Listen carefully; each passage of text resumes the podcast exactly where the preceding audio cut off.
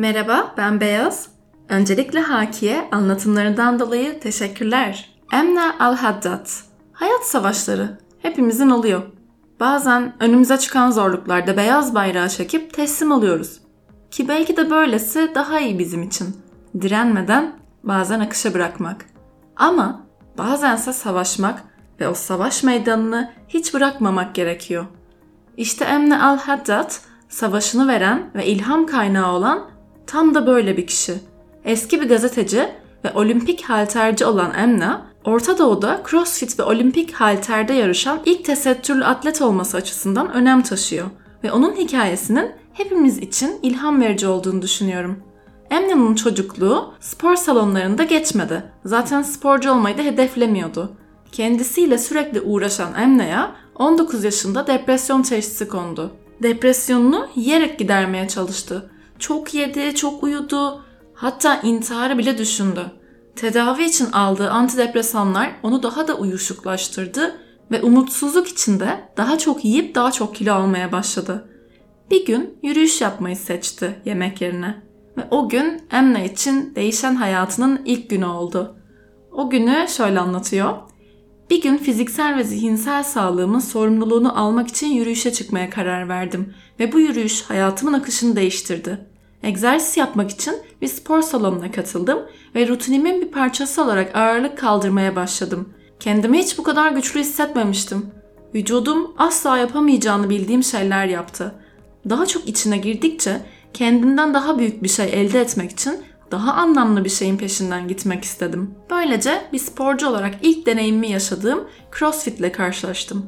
CrossFit sporunu keşfettiğim sıralarda bu spor dalındaki antrenmanlardan biri olan ağırlık kaldırma sayesinde haltere ilgi duymaya başladım.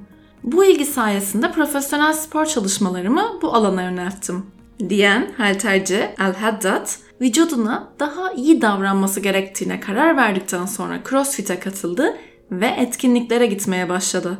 Birleşik Arap Emirlikleri'nde gurbetçi topluluk tarafından düzenlenen etkinliklerdeki tek tesettürlü, aslında tek Arap kadını olduğunu hatırlasa da tek odak noktası daha iyi yapmak ve daha iyi hissetmekti. Bir şey diğerine yol açtı ve kısa süre sonra kendini o zamanlar tek Arap kadın olan iki bin on iki Asya Bölge Yarışması'nda yarışırken buldu. iki bin on üç yılında tesettürlü yarışan Körfez'den ilk kadın halterci olarak tarihe geçti. iki bin on beş yılında altı altın madalya ve üç gümüş madalya kazandığı I W F Asya Kulüpler Arası Şampiyonası'nda yarıştı. iki bin on altı yılında B A E'yi Asya Şampiyonası'nda temsil etti. Arap toplumunda yetiştirilen her kadının çok iyi bildiği şeyle ilgili deneyimini şöyle anlatıyor. Sizden belirli bir şekilde olmanız, belirli bir şekilde davranmanız, belirli bir şekilde konuşmanız bekleniyor. Ve farklı bir yol izlerseniz, niyetiniz bu olmasa da bir kara koyun, yani bir asi olarak görülüyorsunuz. Onun spor seçimi Arap kadınlarının geleneksel beklentilerinden çok uzaktı. Başörtülü bir kadın olarak yaşadıklarını ise şöyle ifade ediyor Amna. Sadece benim için doğru olanı yapıyordum. Kendimi iyi hissettiren bir spor yapmak istiyordum. Hiçbir zaman başörtülü Arap Müslüman kadınların önündeki engelleri kırmakla ilgili değildi. Ancak medya buna odaklanmaya başladı. Ben de yaptım. Daha gençtim ve bütün bir topluluğu temsil etmekten kendimi sorumlu hissettim. Tesettürlü sporcular üzerindeki spot şimdi olduğu gibi orantısız bir şekilde patladı. Medya buna odaklanarak bize hiç iyilik yapmıyor, diyor Amna. Başörtüsü takan sporcuları kurban etmeyi ve kutsallaştırmayı seçerken kültür hala bir baskı anlatısına dönüşüyor. Kadınların ne giydiğine odaklanmak, herhangi bir anlamda o kişinin yetenek ve kabiliyetlerini elinden almaktır. Ne kadar doğru değil mi? Amna sakatlanma sonrası yirmi yedi yaşında kariyerini bırakmak durumunda kalsa da şimdi insanlara, özellikle de kadınlara kendi şifa seçimlerini yapmaları için ilham vermeye çalışıyor. Teşekkürler Amna.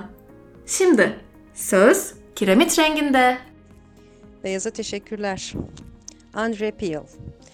Avrupa savaş tarafından tüketildikçe güzellik salonu işleten genç bir kadın, İkinci Dünya Savaşı'ndaki Fransız direnişinde önemli bir figür haline gelecekti. Ajan Rose olarak bilinen Andrée Peel, savaşta hayatta kalan en yüksek madalyalı kadınlardan biri oldu ve Fransa üzerine düşürülen yüzden fazla İngiliz ve Amerikalı pilot da dahil olmak üzere sayısız hayat kurtarmaya yardım etti. O zamanlar hepimiz hayatımızı tehlikeye atıyorduk ama bunu özgürlük için savaştığımız için yaptık. Korkunç bir zamandı ama geriye dönüp baktığımda yaptığım şeyle gurur duyuyorum ve gelecek nesillerimizin özgürlüğünü savunmaya yardım ettiğim için mutluyum, diyen Andrée Peel, direniş savaşçısı, iki toplama kampında hapsedildi. Ancak serbest bırakıldı ve savaştan sonra Bristol, Long Ashton'a yerleşmeye devam etti. Çatışmadan sağ çıkan en yüksek madalyalı kadın oldu. Peel, en zor koşullarda olağanüstü cesaret gösteren ikonik bir figür.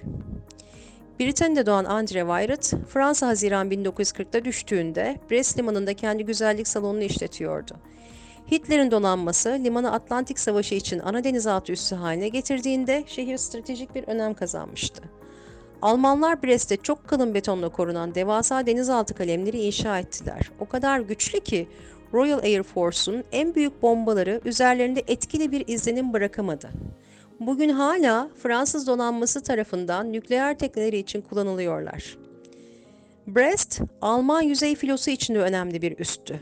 André, direniş kariyerine Fransa'nın yenilgisinden sonra direniş ruhunun ilk tezahürlerinden biri olan gizli gazeteler dağıtarak başladı. Etkinliği kısa sürede fark edildi ve Ajan Rose kod adı altında ve astsubay rütbesiyle Gaullist direnişinin bir Breton alt bölümüne komuta etmeye terfi etti. Çalışmaları Alman donanması, birlik hareketleri ve müttefik bombalamanın etkisi hakkında istihbarat raporlarını içerecek şekilde genişletildi. Bu katkı için Winston Churchill'den güvenlik nedeniyle yok etmek zorunda kaldığı kişisel bir teşekkür mektubunun alışılmadık bir övgüsünü aldı. Ardından Fransa'nın düşüşünden sonra düşman işgali altındaki topraklarda sabotaj yapmak ve direnci arttırmak için kurulan Özel Operasyonlar Yöneticisi adına ajanlar, ekipman ve mühimmat getiren Royal Air Force uçaklarının gizli inişlerini denetledi. Savaş filmlerinde sıklıkla gösterildiği gibi yanan meşalelerle aydınlatılan geçici iniş pistleri düzenledi. Ayrıca toplam yüz iki müttefik hava mürettebatının Almanlar tarafından ele geçirilmesinden kaçınmasına ve küçük tekne, denizaltı veya kit operasyonları için tercih edilen Royal Air Force Lysander uçakları tarafından gece toplanarak İngiltere'ye geri dönmesine yardımcı oldu. Bu onun en gurur duyduğu katkıydı. Savaştan sonra Paris'te bir akademisyen olan John Peel ile evlendiler. Çift, John'un Barrow Gournay Hastanesi'ndeki nöropsikolog olarak çalıştığı Bristol yakınlarındaki Long Ashton'a taşındı ve André, yirmi binden fazla hasta tarafından danışılan bir şifacı olarak uzun bir kariyer sürdürdü. Anılarını Miracles Do Happen'ı bin dokuz yüz doksan dokuz'da yayınladı. Kocası iki bin üç'te öldü, ardından André bir bakım evine taşındı.